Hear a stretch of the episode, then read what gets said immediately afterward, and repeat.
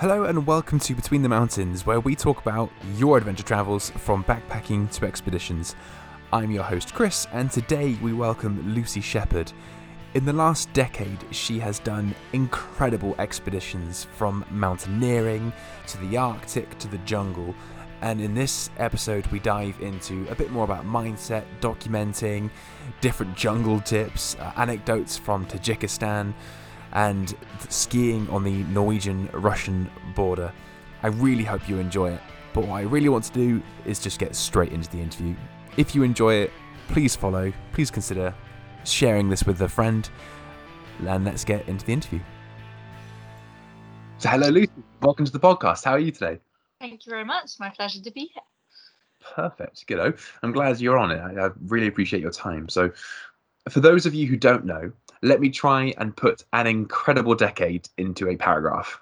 Lucy is an expedition leader with an incredible resume of journeys. Starting in Svalbard at 18, Lucy's highlights, so not even all of what she has achieved, see her hiking in the Hardanger region of Norway and the Finnmarksvidda Plateau in the Arctic Circle, graduating university and diving straight into the Amazon rainforest, mountaineering in Argentina and Tajikistan, scaling Denali and Makalu, solo hiking in Picos de Europa, Spain, leading a team in the Patagonia expedition race, and skiing the Norwegian Russian border alongside expeditions to Greenland.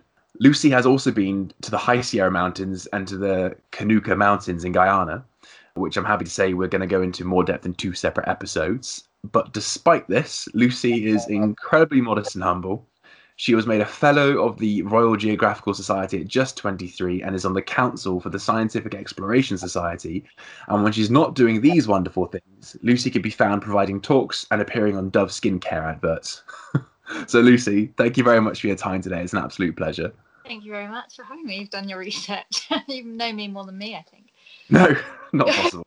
not possible. But starting at the beginning, as an only child playing outdoors for hours on end, were your friends happy to join in, and how often were you convincing them to keep exploring further? That's a good question. Um, no, I was always the adventurous kid, like wanting to climb the trees, wanting to climb ropes. Um, and I had one very good friend, or I still do have one very good friend, uh, a boy called Harry, who was um, one year younger than me. And I, being an only child, I would really have to rely on people coming over or me going to see them and things like that. So I would often drag him over and we'd play outside for the whole day and never, you know, like you like we used to do, you know, spend the whole lunchtime out, have lunchtime in the trees, and then not be back until sunset. Um, and then I, I remember getting a bit older when I was a teenager and trying to sort of feel I felt like I was growing up a little bit too fast because I felt like at the same I did want to do all the stuff that teenagers do, but at the same time I was I had this real fear and anxiety that oh god I am actually losing the thing that I thought made me me.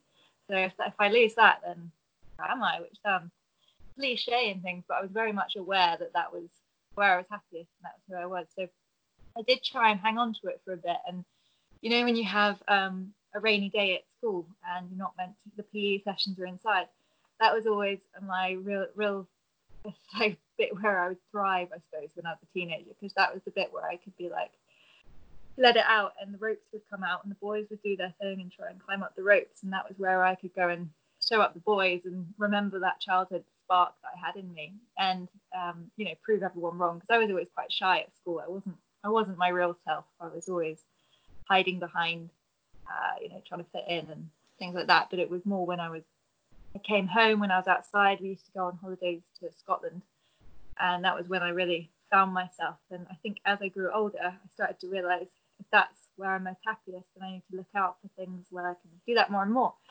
Um, and then, so when I was 17, I was lucky enough to see the advert that later on took me first ever expedition.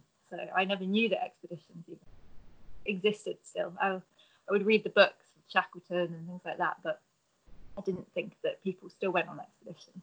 So Shack- that uh, that and uh, I have to say Bear Grylls was a was a, a big realization that the world was there for my taking, and I really felt like um, I needed to go everywhere in the world in order to feel alive. And so I think seeing all those places on the TV and um, going, no, I want to go to all those places. That was where it really started. I sort of could see a path for myself starting to um, arise. Perfect. Well, moving to present day, you've done a heck of a lot. So I'm really fascinated by your eclectic collection of expeditions. For you, how do the Arctic mountains compare to the unexplored jungle? Um, yeah, no, I love doing everything. Um, that's part of, I guess, when I was a kid, like loving all all environments. I think, and I was very keen from early on. Even though I fell in love with the Arctic, I wanted to learn how to mountaineer. I wanted to do high altitude. I wanted to go to the jungle. Um, the Arctic for me, I for the most part, I consider the Arctic a, a massive. Uh, it can be very much a holiday as long as you're not in the sea ice or anything like that. But if you're on the plateaus and things, I feel that you can switch off. You can um, cross country skiing is such a wonderful motion, and you just you get into this rhythm and this pattern, and it works the whole body, but in such a sort of relaxing way, and you can really get outside, get outside of yourself, and get a perspective. Um, and it's not until the evenings when you stop and you have to look after yourself, keep warm and things like that, where you have to be more switched on. Um, in the mountains, you have to be switched on constantly, um, but it's much more of a, a, vulnerable feeling of the, the greatness around you, like the avalanches and crevasses. So you're you're always listening out for every small thing. Um, you're always looking at the sky for, for storms incoming, um, and you're always having to think, you know, should we turn around? Should we not? So it's taxing as hell as mountaineering, especially at altitude. And I've, I mean, altitude just takes it out of you every single bit of it. Like you sometimes don't realize it until you come home and you um, go to sleep and you sleep. It's because your body's so full of oxygen suddenly you realize just how exhausting it is. And then the jungle, um, it's almost like the opposite of mountains, but it's all those the small things. So every time you sit down, you've got to check it. you know, you've got to be alert of what's next. You've got to, your senses become alive because you, you subconsciously realize that you're watching everywhere you put your hands. You don't even know it. You're doing it. It becomes an automatic thing. So you start going to hold something. You don't even see it, but your body knows that it's a spiky, poisonous tree, and it, you start to become in tune with nature much more in the jungle. And um, no, it's fascinating. So they're all very, very different. Um, That's cool. and something John Gupta mentioned on the episode we did with him climbing Denali, and it seems obvious, and yet I just hadn't thought about it as something he mentioned. I didn't pick him up on it, but he was talking about how when a cloud is a bit like a dome over a summit, you know it's windy. Yeah. And then, like you said just then, you're looking at the skies. Is reading clouds a thing?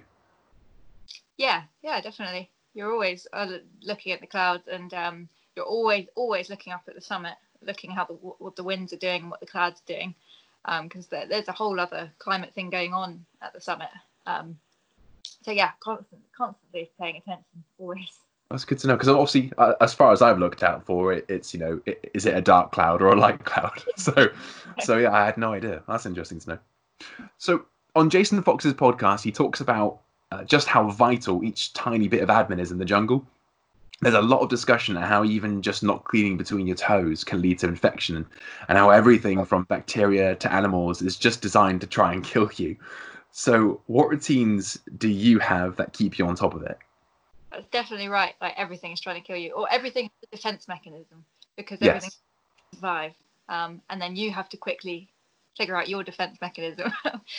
uh, what what techniques admin wise? Um, well, you have. I'm sure you've heard of the dry, wet and dry routine.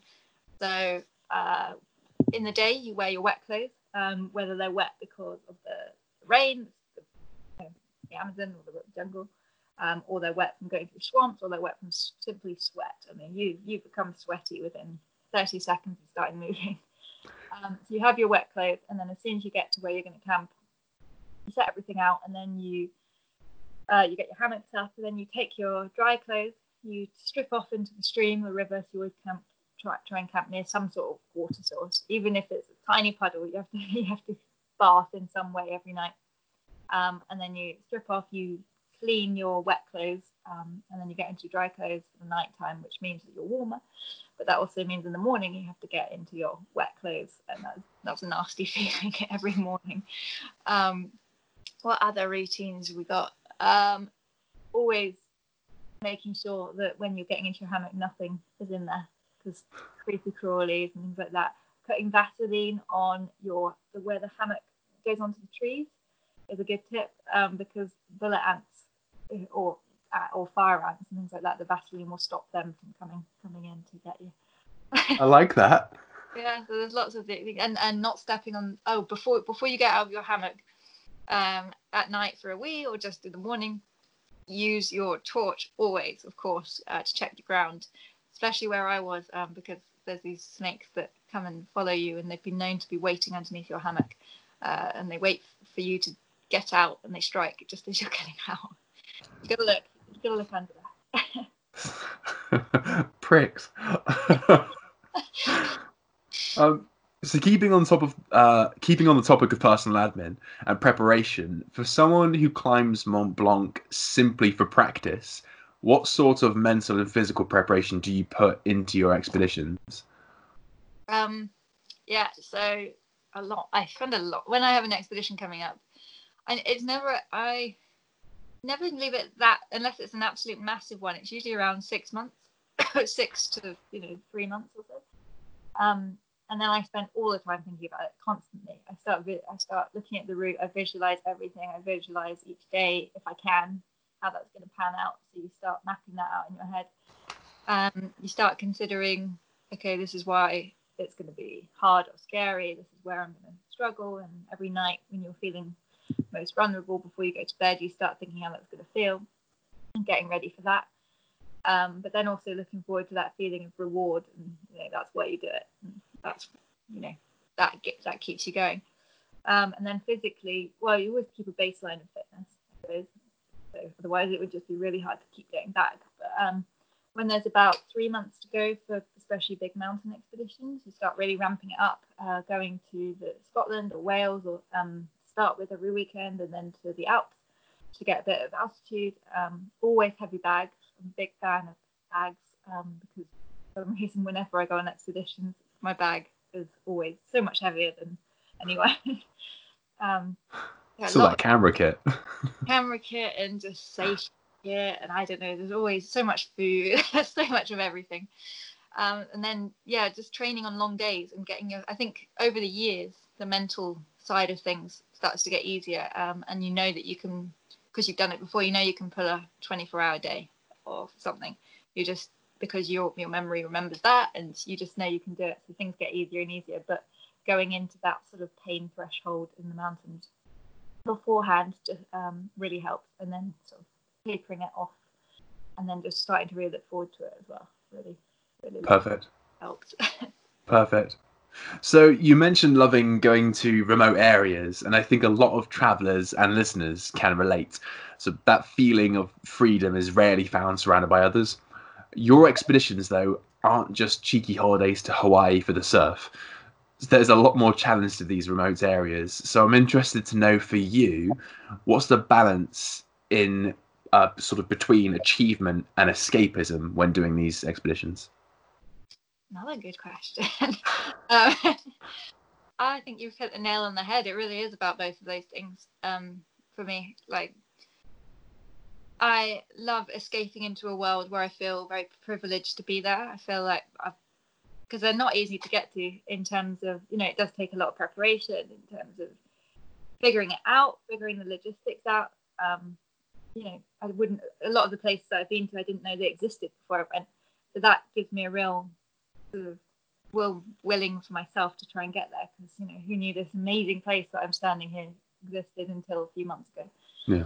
Um, I I really find that when you escape from the civilization um, and you really push your own boundaries um, and get the achievement, like you say, and feel uncomfortable and do things that you really your body doesn't want to do, I feel like that's when you get the most out of your day-to-day life, your normal life. So I love going on these things as just to be there, but also to then look forward to coming back um, and living life in the UK because I love feeling like I'm coming home. And that just gives it a whole it gives you a whole new perspective and makes you very thankful for your friends your family and what you have. And just, it gives me a boost of energy to just keep going and keep pushing on. So that's why i'm never very good at um, going planning a massive massive massive expedition that takes years to plan and fundraising for years because i have to i have to top it up so frequently and i think you can do that just by going somewhere remote even if it's the uk and just pushing yourself hard For sure. So, so for you, it's not about simultaneously doing both. It's it's going out there for the escapism and returning for the achievement. Yeah. There's one, then the other. Yeah, Cool. I mean, you have your mini achievements, don't you? When you Yeah. yeah, and then every time you reach the top of a peak or something, and you feel you feel pride with yourself and your team Or go for a wee and you don't get bitten by a snake. as well. Sometimes you do have those moments. The little things. so on this podcast, we typically interview people about their adventure trips and run through the itinerary. So let's start with something more serious first, and then I'll ask a second one a bit later. So potentially this will also be a public service announcement, but briefly talk to us about your trip to Tajikistan. Oh yeah, Tajikistan. Uh, so I went to Tajikistan in uh, 2018. Yeah, 2018, the summer of 2018. I hadn't heard much of Tajikistan. It's near Pakistan. It's near China, uh, Kyrgyzstan. North Um, of Afghanistan, I think it is, isn't it? Yeah, Yeah, yeah, just on the border. Yeah. uh, it's a landlocked country, um, and it was meant to be four of us originally, uh, uh, for uh, three close friends of mine. But at the last minute, two guys, two of them pulled out, and that left myself and my boyfriend and climbing partner Tim. And we had quite a serious conversation. You know, shall we? Is it safe for us to continue as just a just a two, as a duo? And we thought about it, and we looked at the route, and we looked at everything we could online. There's not much on Tajikistan. There's no books or anything like that. So I really just read what we and talked to people who'd been there before um, to get some sort of idea. And we came to the conclusion, yeah, we, we can do this. It's nothing we haven't dealt with before. Um, and then get to the mountain, so the, the mountain season is very short. Uh, it's about it's about a month, um, and about 100 climbers climb it, uh, climb these peaks every year. There's two peaks, um, Ismoil Somoni and uh, and they're both about 7,000 meters and to get to the mountain you have to get a helicopter. And there's sort of there's a couple of helico- helicopters at the start of the season and a couple of helicopters at the end of the season. And um, we there was myself and tim as the two brits and there was one other brit um, among the whole 100 people the rest were russians and there there were some estonians who could speak uh, english as well who we made friends with and so we get the helicopter to the so-called base camp and uh, this is where I, I saw the Tajikistanis won't be happy for me saying, but it's not a base camp. So, I mean, it was it was like being dropped off on Mars. We were left to our own devices for a few days before any of the base camp. I say keep saying that base camp managers. Um, For those listening, there's a lot of air quotes going on right now. yeah, I'm not to say too much. For that. So, um, so we were left to our own devices and just didn't feel right. The organisation and things wasn't there um, which is fine normally because um, if I'm going somewhere remote, I don't want help. But we were very much told this is a base camp, almost like a, a mini sort of um, Everest base camp. of it. Nowhere near. So we're, we're all trying to figure out what we're going to do and how we're going to get our tents and things. Um, and I won't go too much into it, but the climbing went on for about a month and the mountain is falling apart. I don't know if it had been like that for the years before, but it really felt like something was up with the environment, the climate, or we just no one had told us the right thing before. So there were rock, rock, um, rock fall and landslides that you'd never believe before you get to the snow line. There was just every step would cause some sort of boulder to fall, and you were dodging boulders, which is just deadly. And you go to sleep with that noise of rocks just falling. Um, and then you got to this sort of frozen waterfall that was about 45 degrees that you have to ice climb up. There's nothing about that online. So there's a lot of people turning up with not many mountaineering skills, not much mountaineering skills, suddenly forced to do ice climbing for the first time. And there's no protection or anything like that. Um, and you have to climb this waterfall bef- before a certain time every, every day because then there's a sudden landslide because it's in a funnel. And so you climb that, and then we were told there's these fixed lines, um, like there are on Denali. So fixed lines are when um, some uh, professional people go up uh, or paid people go up and put some anchors in and put some rope so that the climbers can uh, clip in and ascend up safely. So if they fall, they get caught, and then they can descend down safely as well.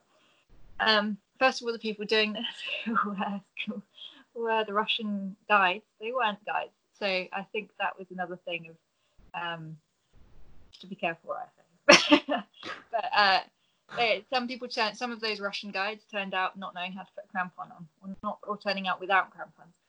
So that kind of says, says it all. And we get to these. They were hill guides. they, I don't even know what they. we get to these um, fixed lines, and I'm not kidding you, but um, this rope, I can't even call it rope. It was garden twine. So you wouldn't even tie your car roof rack to it. It was just you. It would snap, you know. And this is expected to have hundred people abseiling and ascending down it. Um, but there was nothing else, and it was fixed with one anchor for about 200, 250 meters with one little anchor, and then that was it. And if this had, it didn't, but if this had snapped, uh, the consequences would be you falling into a bergschrund uh, glacier at the bottom uh, to your death. So it was one of those things where at one point we did have to use it, um, which was horrible, but you just have to go for it. And we did this whole month of going up and down these things, and we got back to the base camp few days before the helicopter was about to come. And we thought, wow, you know, isn't it a miracle nothing bad happened? Uh, you constantly had this feeling that something bad was going to happen the whole time. And we were meant to get the flight out on the 12th of August. That was always what we had planned. And there was one other helicopter going out on the 11th of August. And suddenly we were picked, Lucy, Tim, you go out on the 11th of August. We are like, okay, great, let's get, get out of here quickly. We got out and we had this horrendous helicopter ride where the helicopter was, was, was flying so, so close to the glacier um, and Tim and I kept, we were holding hands and we kept looking at each other, thinking, it's not good, not saying anything, but just occasionally squeezing each other's hand. And then we got back safely and we thought, again, whew, that was a close one. And then the next day, um, we find out that the helicopter had um, probably had a similar ride, but hadn't been so good. It had um, crashed and killed five people. And so that was like a sort of rude awakening of you know this place is not safe there were so many stories where even i'm surprised not more people died on the mountain to be honest it was an unsafe place and unsafely done so i wouldn't recommend at the moment people going and climbing in tajikistan right now i think kyrgyzstan go for kyrgyzstan it's a much different much different ball game um, a much better run but for now yeah brings back a bad feeling of all of tajikistan yeah i bet i bet.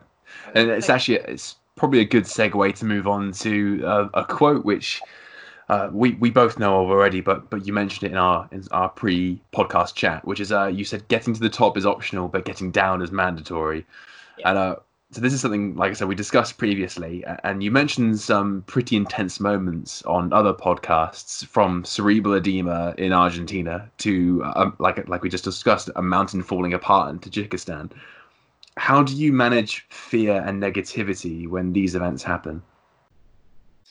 Um, I always remember I'm the one that's decided to go there.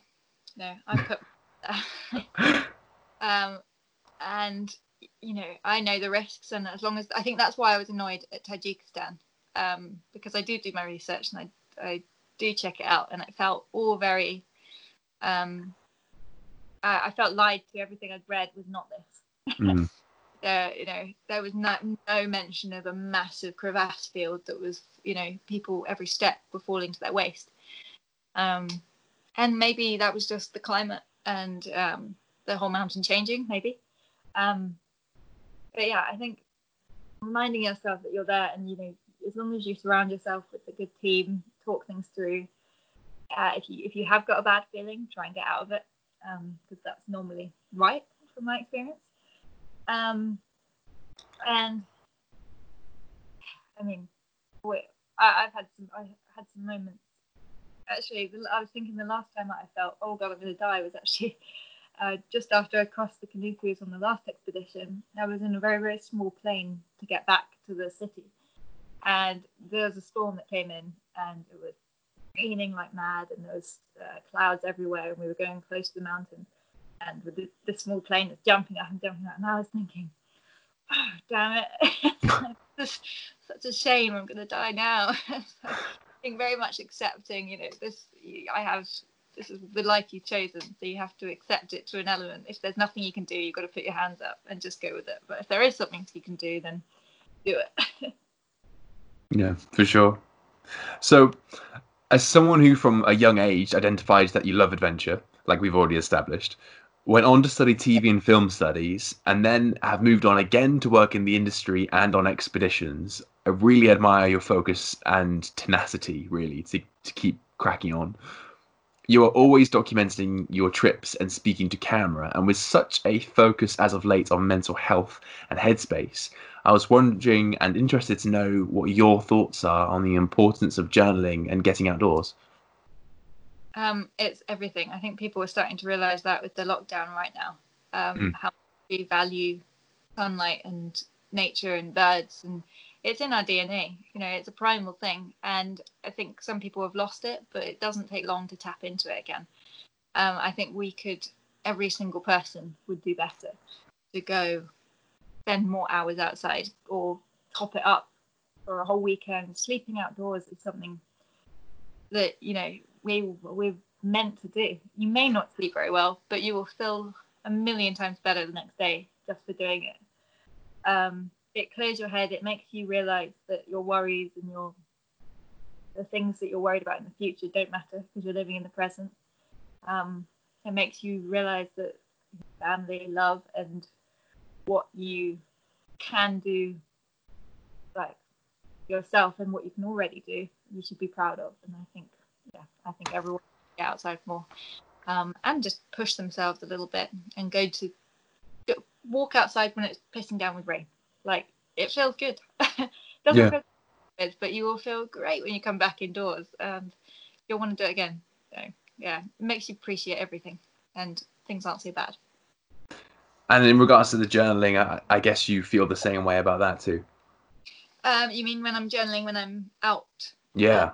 Yeah, no, I find a big relief doing that because uh, it makes you vocalize what you're worried about, makes you vocalize what you've done. Um, and and it's, it's just like speaking to someone about your fears and your worries and your achievements it makes everything better.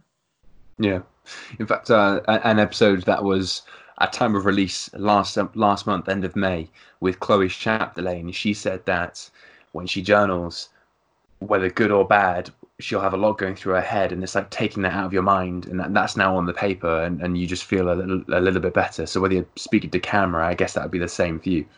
Yeah, and sometimes you press record and you don't, you have no idea what you're going to say, and it doesn't matter. You just, you just go with the silence to start with, and then it will start coming out. Um, I had quite an odd experience in the Kanukus after I'd finished. Had just come to the end, and I switched on the camera to record and I didn't know what I was going to say at all, but I wanted to say, oh, I think we've done it. Um, as soon as I started talking to the camera, um, I started crying and bursting into tears with relief and the pride of everyone.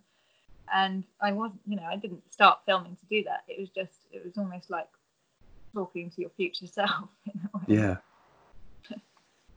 So, keeping on this for a moment, I often ask guests how they balance living in the moment with photographing, or in your case, documenting. You are very authentic in your recordings and provide a truthful approach to the regions, I feel. However, going through your blog, I would say that when you document, you seem to be living in the moment while recording, which would kind of make sense with that anecdote just then. So, would you say this is the case, or are you secretly struggling to balance the two? No, I never struggle. I know what people say when they say I don't want to, you know, live the live life through a lens, but I never feel like that. Mm. I, I, I love capturing memory. I'm still living it at the time, um, but yeah, I think they comp- when I'm doing it, I'm not doing it where I'm, you know, maybe because I'm not doing it in a, you know, very arty, think, thinking about exactly the shot. I'm doing it to remember it, record it, um, at the same time as living it because I'm living. It sometimes I'm, I'm often with a small camera and I'm not even looking.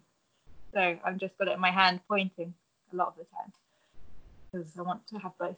Yeah, for sure. It's the nice thing about documenting, I suppose, isn't it? Which is yeah. you don't have to think too much and you kind of can be present whilst capturing. It just yeah. won't be, you know, Renee roaming on Instagram with a beautiful shot with the right filter. No, I grew up with a camera in my hand, so it's become very much a, a thing that I do, and I feel empty if I can't can't document it in some way. And it's it's mainly for myself always. Um, and if if something else turns out of it, great. Perfect. So, labeling yourself the unlikely adventurer, I was interested to know how do you manage when others, accidentally or not, place their limitations on you by telling you that you can't do something or an expedition is too dangerous?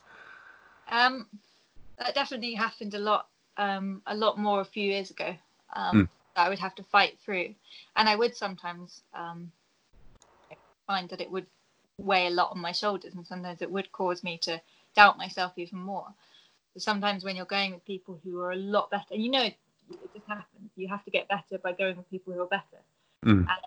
as long as the balance isn't too much, so as long as they're not way, way, way ahead of you, um, then it's fine. But sometimes if you do go with people who are uh, miles ahead, then that can be that can prove difficult because it's so much easier. It's called lead, a leader's legs. So if you're in the front, um, even if you're finding it just as hard as the person behind, you feel a million times better. So you will go faster. I mean, everyone does it. Like if I do it and I'm in the front, and there's people finding it harder, you're going to find it easier. and if you're at the back, it'll just it wears on you. Um, so I think getting over and putting myself in situations where I was the worst a lot of times, you get used to it, um, and then and then eventually you're not the worst, and then you start to start going up the ranks, and just I think not allowing yourself to uh, let egos get in the way, not allowing yourself to doubt, understand where you are and understand where you're going, and know your limitations early on, and be very much in your head and not think about what other people think of you or how to be better. You know, how can you better yourself, not how can you be better than them, and then eventually you will you will find your way up. Yeah, and that first part you mentioned reminded me of a quote. I I, I just literally saw. we've all seen it before, but literally before we got onto this call, I was just scrolling through and saw it, which was the paraphrase. Otherwise, I'll butcher it. Uh, if you put in enough work, you put in the late nights, you put in X, Y, Z, you will get so good that people will call you an overnight success. yeah, definitely. It's and perhaps that's a bit like you know you're putting in all that grind to do expedition after expedition, and then eventually people go, "Oh, Lucy, yeah, she's brilliant." Yeah, suddenly so talented. It's like yeah, I know. no, no, I think it's um it's a 10 million 10 million hour thing, is it? Where uh, if you put in 10 million hours, then eventually you'll be good at something. 10, 10 million, 10,000, sorry, not that many. Yeah, 10 yeah million. 10 million's a lot. So you'll be a hundred of. Like, yeah, I can't yeah. that's quickly, but that's a long time. But yeah. um, and kind of on the topic of limitations too, I like how you swore in 2014 after a close encounter with a jaguar that you would never go back to the jungle. But here we are recording, and you've just completed a 2020 return trip to the jungle. So, what changed for you? Yeah, no, I had a really a sketchy, mo- sketchy moment where um, Jaguar was. Well, I thought it was stalking me uh, when I was in my hammock one late at night um, in the in the Amazon jungle. It wasn't. There was an armadillo underneath my hammock, and it was going for that. But I didn't know that for hours. There was Jaguar noise going, which just made me, as you can imagine, feel very, very petrified and like prey. And I was too afraid to do anything else. Um, and I get, got back from that expedition feeling very much like, oh god, the jungle. I thought it was going to be for me, but no, no, that was too much. Um, I'll stick with the the cold places, and it doesn't have that. It's not as claustrophobic. And then last year, um, towards the end of last year, I started to get into this feeling that um, even though I was doing multiple, multiple expeditions that were all very challenging um, consistently, there was something missing. There was something that wasn't quite um, making me feel like I used to when I was younger, going on expeditions where I had no idea how I was going to cope. Feeling that, you know, the sleepless nights and that sickness feeling before you get the plane on. And so I thought, well, that's it. I've got to go back to the jungle um, because that place terrifies me still. And so yeah, that's that's when I started to think, how do I face my fears? And because I really wanted to like the jungle, um, and I didn't so I thought the, the only way to do that is to, is to go back and get used to it and go in the deep end. And I do like the jungle now. I have to say it worked. So, I was going to say, how, how, how does your opinion differ now? No, it's right. Face your fear. Like, um, in the end, we saw three jaguars, um, and none of those felt I didn't. Well, there was one that felt a bit of a threat, but then there was suddenly much bigger fish fish to fry uh, because the snakes all over the place. Suddenly after that, after we knew there was a jaguar nearby, um, and you know there was so much worse, so many more worse things of the jungle, which you know aren't quite. They're still absolutely terrifying, but um, jaguars I think keep to themselves after seeing so many. Yeah, Yeah. for sure. Yeah. And actually, I, I think I know the anecdote you're on about with the snakes, but let's save that for the Kanuku Mountains episode, I think. So if anyone listening, then simply wait until July, and that's when we're going to be chatting about the Kanuku Mountains. So, yeah, there you are. um, so, something that did take my interest when you were in the Kanuku Mountains was your anecdote of the native team, though, that, that accompanied you and how they were losing you in the jungle. So I, I, I think of it as their jungle, but they were losing you nonetheless. And I'm fascinated to know, uh, as a novice to map reading, how do you actually go about correcting yourself when you're in a completely new to you territory? Well, even though it was their jungle, they'd never done any of this before. So it was their Yeah. dream to do this crossing, um, as well as it was mine. And you know, I thought it was beautiful. I was only meant to. We can go into it in the next in the Kanuku episode, but I was only meant to go with two of them, and then in the end, I took five of them because five of them had this dream of doing it, and I thought it was great that um, this adventure, this love for adventure, brought us all together for this all common goal to do um, this crossing. Um, and so yeah, we uh, in a couple. I thought they were very confident, very very full of themselves. Like we know, it, you know, let's do this, let's do that. So the first, I I'd done a lot of preparation and research as much as I could with the map. But for the first few days, I thought, I'll you know, they're enjoying this so much. I'll they say this guy's the map guy. Like I'll let I'll let him go and read the map and stuff. I put it in their hands, and then um, yeah, later on, a couple of days in, I was like, hmm, guys, I think we're going the wrong way. sure enough, the wrong direction, and uh, poor guy had been reading the compass and the map wrong. Um, I talked it through, and then I let him sort of him and I then then uh, did it together. Uh, if you get lost, I mean, in the jungle, uh, you do clipping. You clip each tree um, every meter or two meters, which just basically means with your machete you make a little mark, um, and by making a sort of sharp mark on the tree, um, or it's usually little twigs and make pushing them over. Uh, for the untrained eye, it's quite hard to spot, but once you've sort of got into your jungle eyes, uh, when you see, see straight lines like that, you can start seeing a path. So if you do go wrong, always retrace your steps, and that's why you constantly do these clippings in in a certain direction, so that when you look back, you can see a path.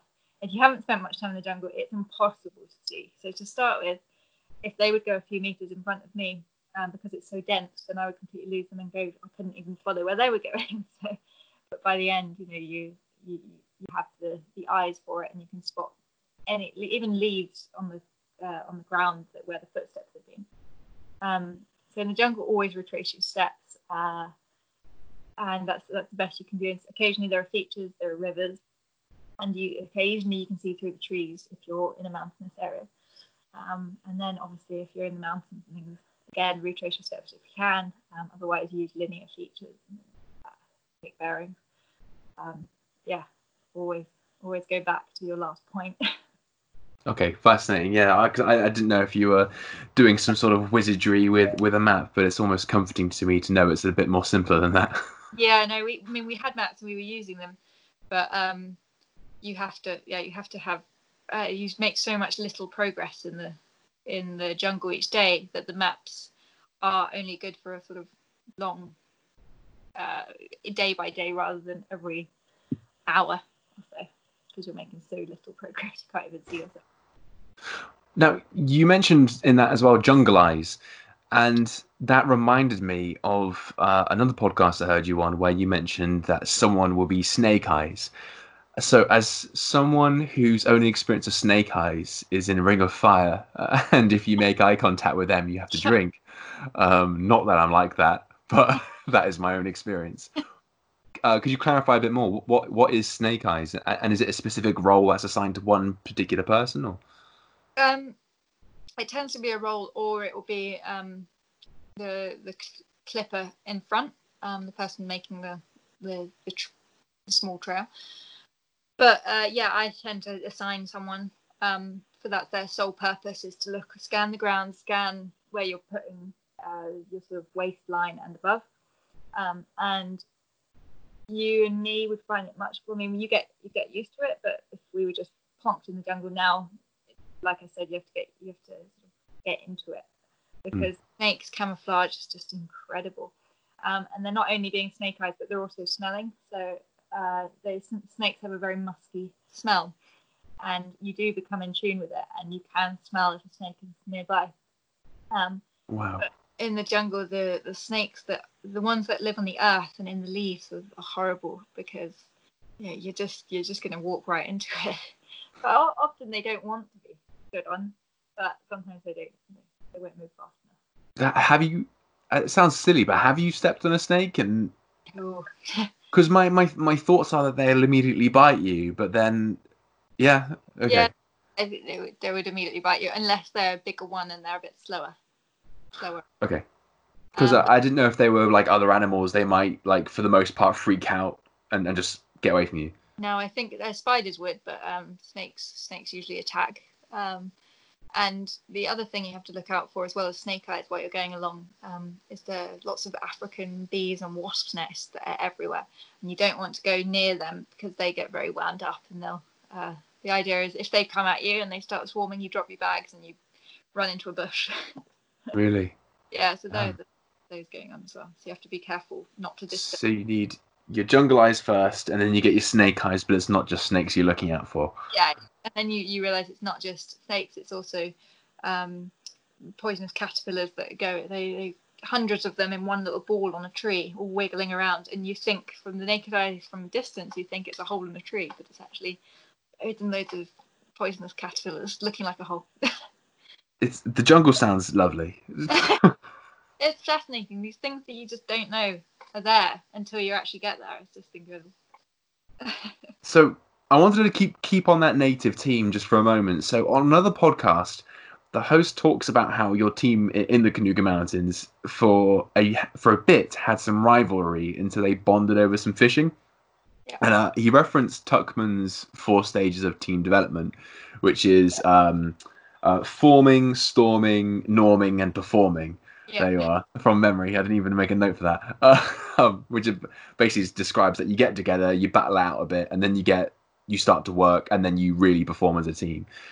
And he seems to reference the storming and norming uh, with the fishing, but my experience of that method is that it takes much longer than that to actually start to norm and then perform. So I was interested to know what was the team dynamic like after that bonding over spearfishing. Um, I think it it was. I mean, it was very much a. I look at. I mean, I can't do their accent, but like he's um you know he's really proved himself now. Maybe this guy could be useful. Uh, and then when we started going into the deep deeper jungle, we realized just how capable this guy was, and he is just awesome. Like he, he came out as quite the joker to start with, but really he was so strong, and um, we couldn't have done a lot of things without him. And then we would find little nuggets of information, like um, he'd killed two jaguars before, one of which uh, he'd killed because it was a, he was on a hunting he was hunting with his like dog, wild dog, and his it was a jaguar attacked his dog and killed his dog.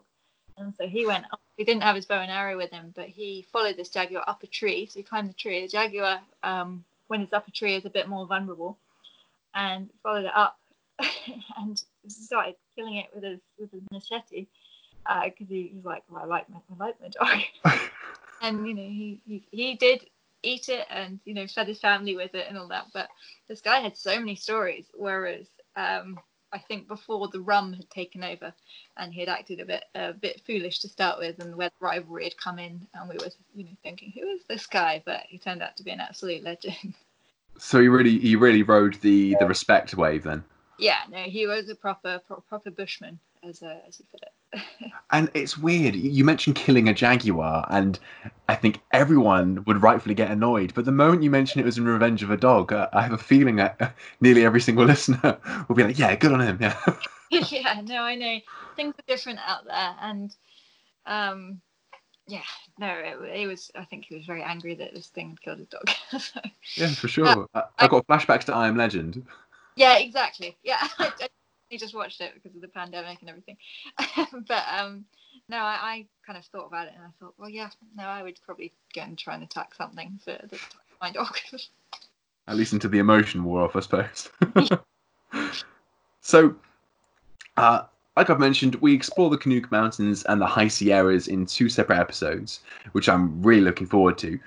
So, having eliminated two more from the highlights list, it was really hard to pick a second trip to hear from you. But on the basis, uh, on the basis that the Finnmark Plateau you've so well documented and blogged on your website, which I will put in the show notes for everyone listening. Tell us about your skiing on the Norwegian Russian border. Um, so when was this? This was 2018, I think this was 2018. Oh, another one, another 2018 banger. Oh no, sorry, I think it was 2017. It's hard to remember.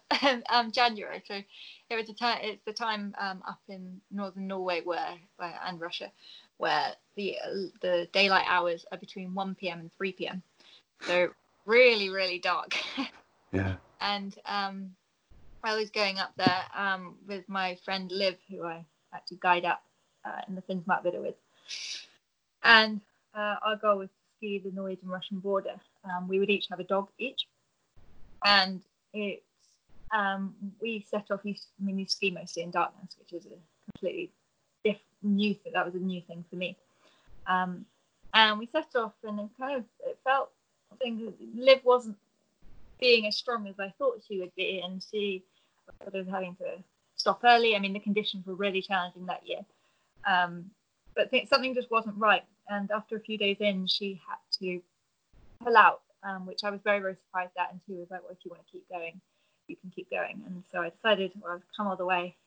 I'll, I'll do this. I'll do this on my own. So I took the, snog- the strongest dog, which was a dog Schnur, which is an Husky and German Shepherd cross. And since then, I've been on other expeditions with him, and he's absolute. What a if he was a, yeah, if he was a if he was a man, I would marry him. He's absolute star.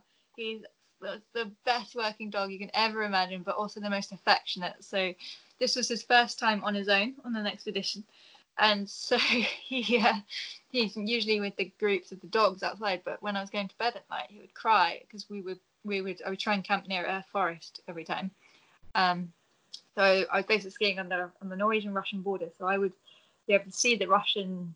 Uh, they have these lookout posts, and you have to be very very careful um, even though the border is is where you're skiing, you have to be a certain amount of meters away from the border as well, sort of no man's land. And we we had the Norwegian army go past us one time and warn us about these these restrictions because the Russians have been known to uh, uh, if you if you go past the border, they'll they'll take you for a few days and ask you to pay some sort of money. Yeah, um, I'm so, sure they're very polite and nice though about it. Of course, but I was very that um, the dog lead that is attached to my waist for Schnur um, becoming. Imagine if that had broken, then he'd gone off to the Russians. Oh, it'd be awful.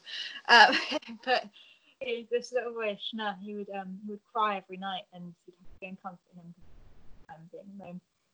Um, but he his speed that he would build on this on the border. So you, you ski a lot on the on the lake that is going across the border, um, and because it was very very cold, it would become very icy. But that was meant Schnur was in this element, and it meant that he would sprint.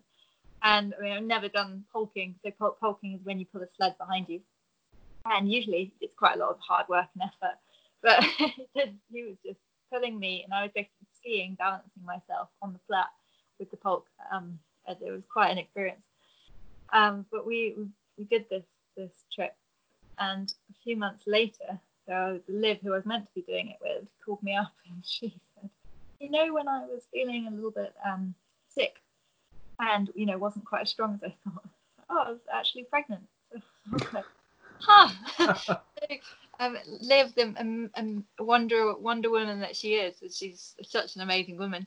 She'd been skiing with a pulk, so with a sled on her stomach, and in the freezing cold. little did she know she was, you know, about to about to have a baby. oh, fair play to her. Fair play. And then I, I also, of course, got to find out how lovely Schnee was, so it worked out for the best. Yeah, for sure, for sure. So, last question before some wrap up ones. You have achieved so much already in your career, which time wise I would say has only just begun.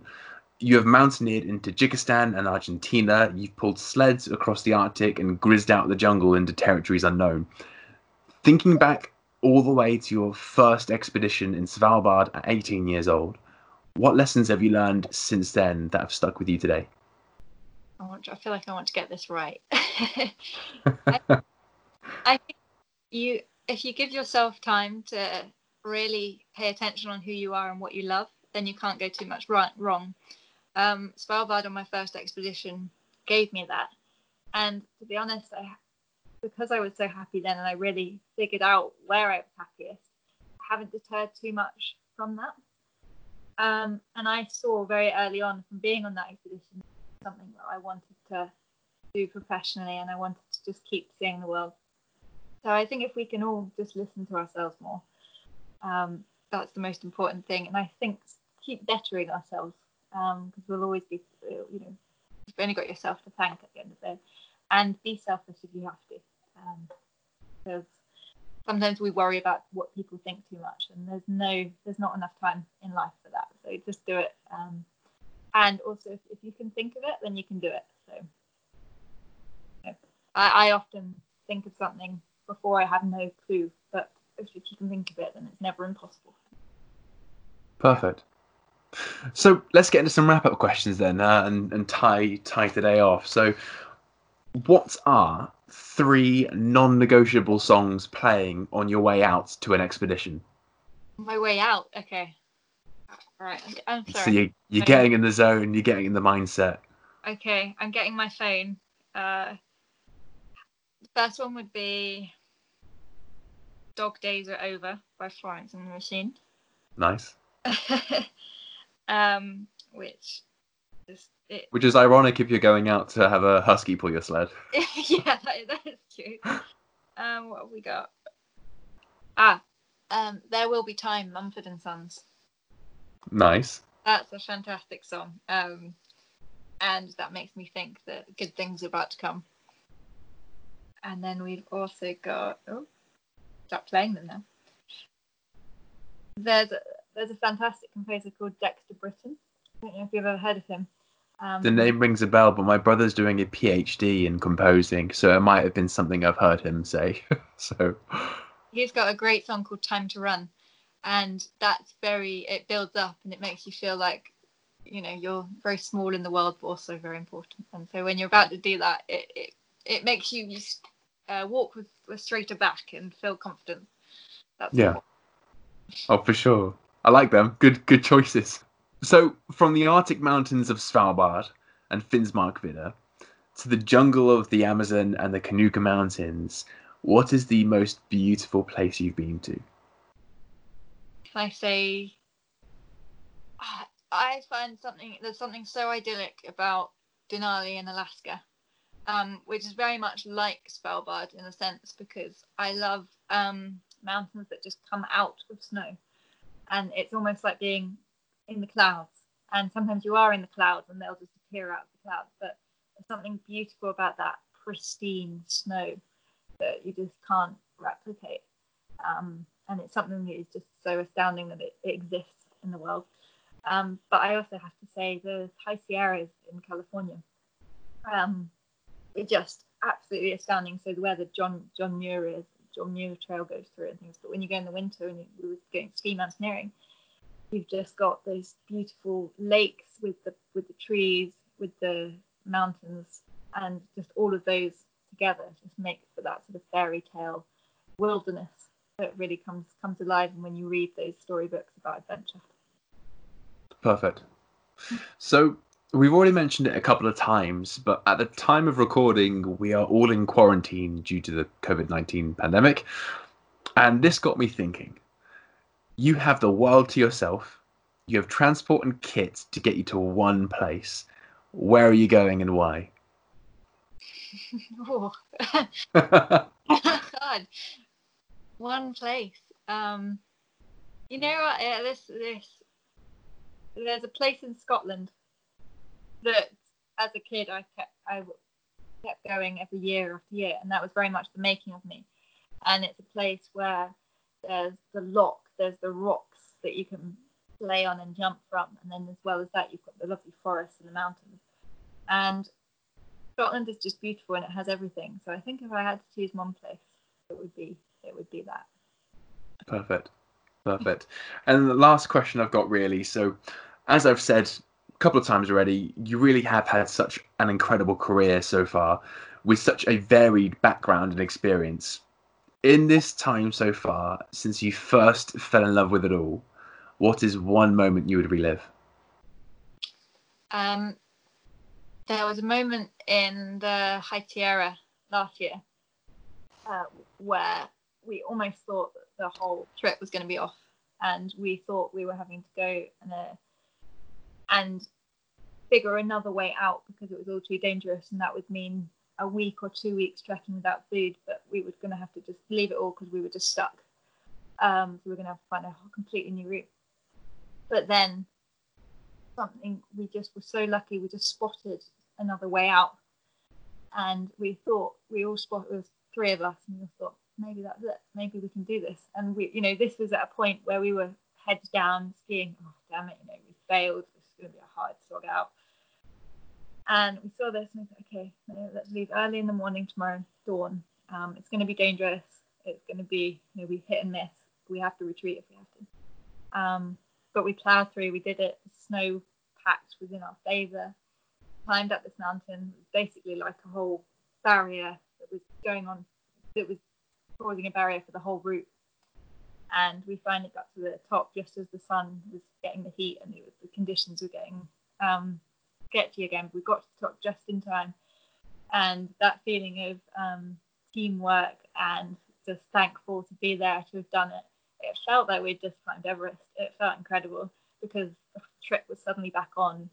We'd just done something that we didn't, you know, it was oh, it was just magical. So I think that moment um, with my best friends, you know. That's perfect. That's such an amazing moment to finish on as well. And listen, if that got you as the listeners enticed at all, then like I say, we discussed the high Sierras in a further episode. So make sure you're you're subscribed or following, or just occasionally see my annoying updates, and you'll uh, you'll see it come out. But that's incredible. What an idyllic and picturesque moment, I think. That's funny, yeah. You wouldn't think that there's so much adventures to have in, you know, America, but there really is. Yeah. Well, listen, Lucy, thank you so much for coming onto the podcast. It has really been my pleasure, and, uh, and I look forward to seeing you in the next one.